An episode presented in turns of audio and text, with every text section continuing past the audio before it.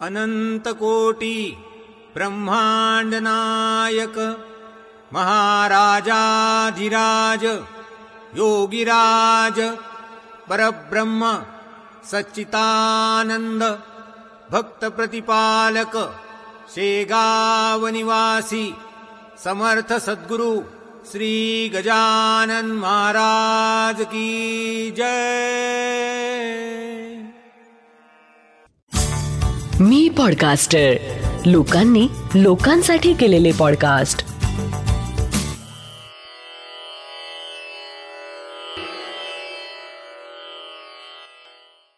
श्री गजानन महाराज की जय. श्री गजानन अनुभव ह्या पॉडकास्टचा हा भाग सत्त्याण्णव. गजानन महाराजांची वात्सल्य दृष्टी. जय गजानन. मी कुठेतरी वाचलं आहे कधीतरी ऐकलं आहे की भक्ती मार्गात भक्तांनी संतांना सद्गुरूंना मनापासून हाक मारली की सद्गुरू हाकेला धावतात. भक्त योग्य दिशेने दोन पावले समोर झाला की सद्गुरू त्याच्या दिशेने दहा पावले समोर येतात. आपण गजानन महाराजांचे भक्त जमेल तशी शेगावची वारी करीत असतो. शक्य होईल तेव्हा गजानन विजय ग्रंथाचं पारायण करीत असतो. आज आपण शेगावला भक्तांची खूप गर्दी झाल्याचं बघतो. पण फार पूर्वी तिथे एवढी गर्दी नव्हती. शेगाव फारसं माहिती नव्हतं. गजानन विजय ग्रंथाचाही तेवढा मोठ्या प्रमाणावर परिचय नव्हता. अशा वेळी महाराजांनी स्वतः वेगवेगळ्या रूपात भक्तांना अनुभव देऊन तर कधी शेगाव संस्थानाला योग्य कार्यपद्धतीत बांधून त्या माध्यमातून भक्तांना मार्गदर्शन केल्याचं जाणवतं. याच अर्थाच्या तीन वेगवेगळ्या गोष्टी मला आज तुम्हाला सांगायच्या आहेत. सो मीना आजी दाते नागपूरला तेव्हा महाल भागात राहत असत. त्यांचे यजमान श्री देवीदास दाते हे नागपूर सुधार प्रन्यास मध्ये अभियंता म्हणून कार्यरत होते. हा त्यांचा अनुभव एकोणीसशे एकाहत्तरमधील आहे. दाते आजोबांची गजानन महाराजावर खूप श्रद्धा. ते नियमानं रोज गजानन विजय ग्रंथाचा एक अध्याय वाचित असत. आणि दरमाह एकदा तरी त्यांची शेगाव वारी ठरली होती. त्या काळात शेगावला हार पेढ्यांची दुकानं फारशी नव्हती. त्यामुळे ते नागपूरहून निघतानाच हार पेढे घेऊन जात असत. त्या काळी रात्रीच्या गाडीनं नागपूरहून निघायचं आणि शेगावला सकाळी पोहोचायचं. वेळेवर तिकीट काढलं की प्रवास सुरू. एके दिवशी सकाळी दाते आजोबांनी घरी सांगितलं की मी आज रात्री शेगावला जाणार. असं सांगून दाते आजोबा ऑफिसला गेले. इकडे आजींनी घरी हार पेढे आणून ठेवले. पण त्या दिवशी ऑफिसमध्ये महत्त्वाची मीटिंग आणि अन्य कामाचा व्याप यामुळे दाते आजोबा घरी वेळेवर परतू शकले नाहीत. गाडीची वेळ निघून गेली. घरी येण्यास त्यांना बराच उशीर झाला. मग दुसरे दिवशी दाते आजींनी घरच्या फोटोला हार घालून नैवेद्य दाखविला. दुसऱ्या दिवशी दुपारी दाते आजी आणि त्यांच्या सासूबाई दोघी घरी होत्या. दुपारी बारा वाजताची वेळ होती.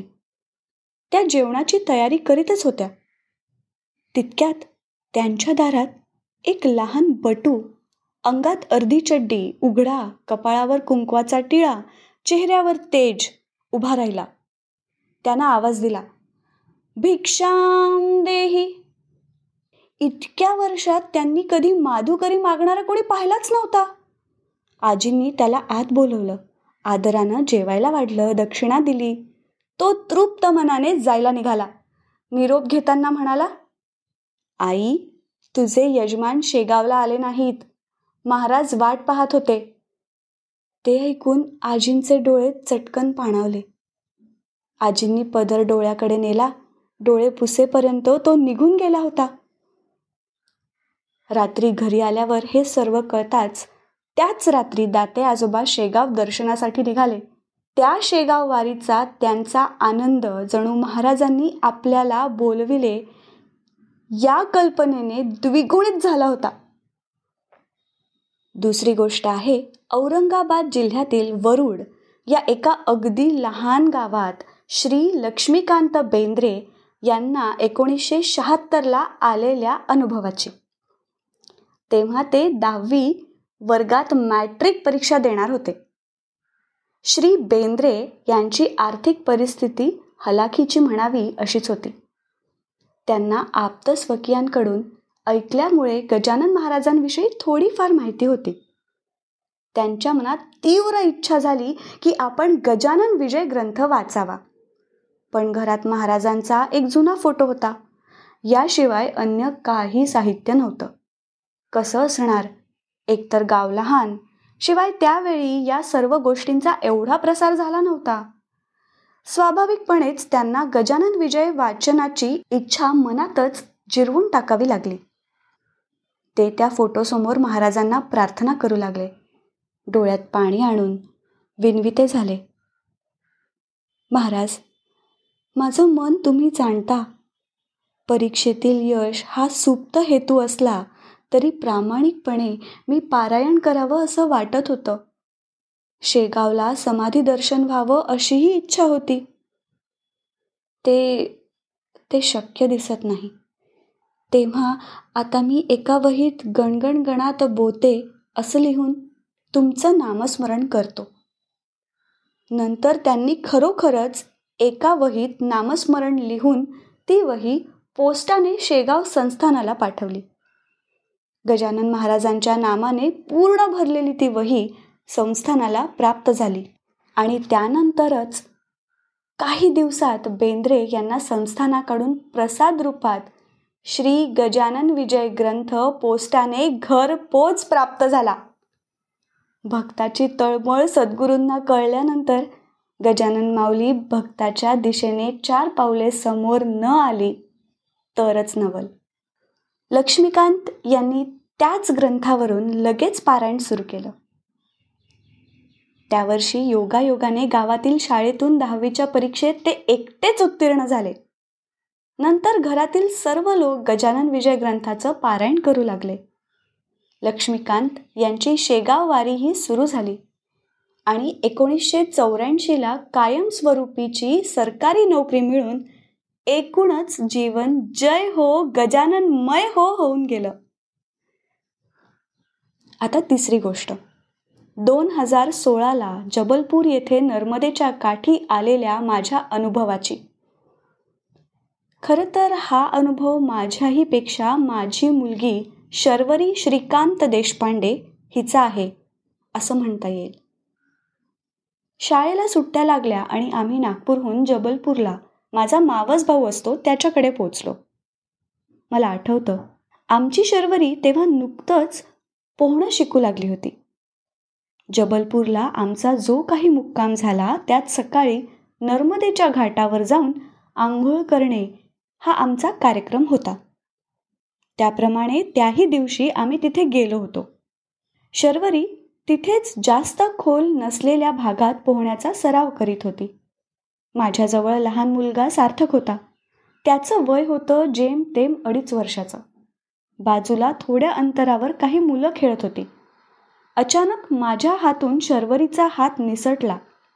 काही क्षणात ती दूर जाते असं वाटू लागलं. माझ्याजवळ सार्थक असल्याने त्याला मी कुठे ठेवू शकत नव्हतो. शर्वरी बाबा म्हणून ओरडली मला क्षणात गजानन महाराजांची आठवण झाली. तिथे खेळत असलेल्या मुलांचं शर्वरीकडे लक्ष गेलं नसावं. कदाचित त्यांना काही ऐकूही आलं नसावं कारण त्यांच्यापैकी कुणीही पुढे आला नाही. पण पण दुसऱ्याच क्षणी एक भिल्लासारखा दिसणारा काळा तरुण कुठूनचा तिथे आला? त्यानं काही काळाच्या आत पाण्यात शिरून शर्वरीला खडकावर आणून ठेवलं. माझ्या डोळ्या देखत मुलगी जाता जाता वाचली. एका खांद्यावर मुलगा दुसऱ्या हाताने शर्वरीला जवळ घेतलं. मग धन्यवाद देण्यासाठी भानावर आलो. आता ती खेळणारी मुलं थोडी जवळ आली. त्यांना विचारलं तो तरुण मुलगा कोठे आहे? त्यावर ते सर्व म्हणाले हमें नहीं मालूम. इससे पहले हमने कभी उसे यहाँ देखा नहीं. कोई बाहर से आया होगा। मी आजूबाजूला पाहिलं पण जवळपास कुणीच नव्हतं. आम्ही भांबावलेल्या मनस्थितीत घरी पोचलो. घरी सर्व घटना सांगितली तेव्हा मावशी म्हणाली श्रीकांत नर्मदा मैया आणि गजानन महाराज दोघांच्या आशीर्वादानेच असं घडू शकतं. आपण गजानन विजयच्या चौदाव्या अध्यायात नेहमी वाचतो की नाही? नर्मदे मंगले देवी रेवे अशुभनाशिनी मंतू क्षमा करी यांचा दयाळू होऊ निमनी महाराजांचा अधिकार फार मोठा आहे. मावशी जेव्हा हे बोलली तेव्हा प्रसंगातील गांभीर्य मनाला स्पर्श करून गेलं.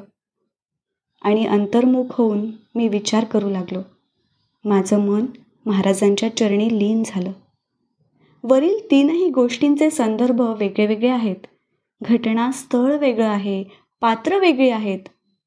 पण पण गजानन महाराजांची वात्सल्य दृष्टी तीच आहे. गजानन माऊलींची कृपादृष्टी तीच आहे. ही कृपादृष्टी आम्हा सर्व भक्तांवर सातत्याने राहावी अशी प्रार्थना आपण या निमित्ताने महाराजांना करूया. आणि त्या कृपादृष्टीसाठी संतांनी सांगितलेल्या नामस्मरणाचा मार्ग अंगी करूया जेणेकरून स्वाभाविकपणेच आपल्या मुखी येत राहील. श्री गजानन जय गजानन. जय गजानन. श्री गजानन श्री गजानन. जय गजानन. जय गजानन. आत्ता आपण ऐकलात हा अनुभव आहे श्रीकांत देशपांडे रामेश्वरी नागपूर यांचा. जयंत वेलणकर यांनी शब्दांकित केलेले. पौर्णिमा देशपांडे हिच्या आवाजात आणि नचिकेत शिरे प्रस्तुत श्री गजानन अनुभव ह्या पॉडकास्टचा हा भाग. हा पॉडकास्ट तुम्हाला कसा वाटला हे आम्हाला नक्की कळवा. तुमच्याकडे असे काही अनुभव असतील तेही आमच्यापर्यंत पोचवायला विसरू नका. डॉक्टर जयंत वेलणकर आणि मी पॉडकास्टरचे डिटेल्स खाली शो नोट्समध्ये दिले आहेत.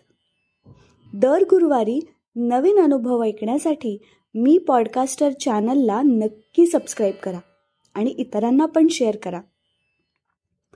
तुम्हाला जर घरी समर्थ सद्गुरू श्री गजानन महाराजांची उपासना करायची असेल तर त्यासाठी डॉक्टर जयंत वेलणकर यांनी रेकॉर्ड केलेल्या साधनेचा आपण लाभ घेऊ शकता. त्याची लिंक खाली दिलेली आहे.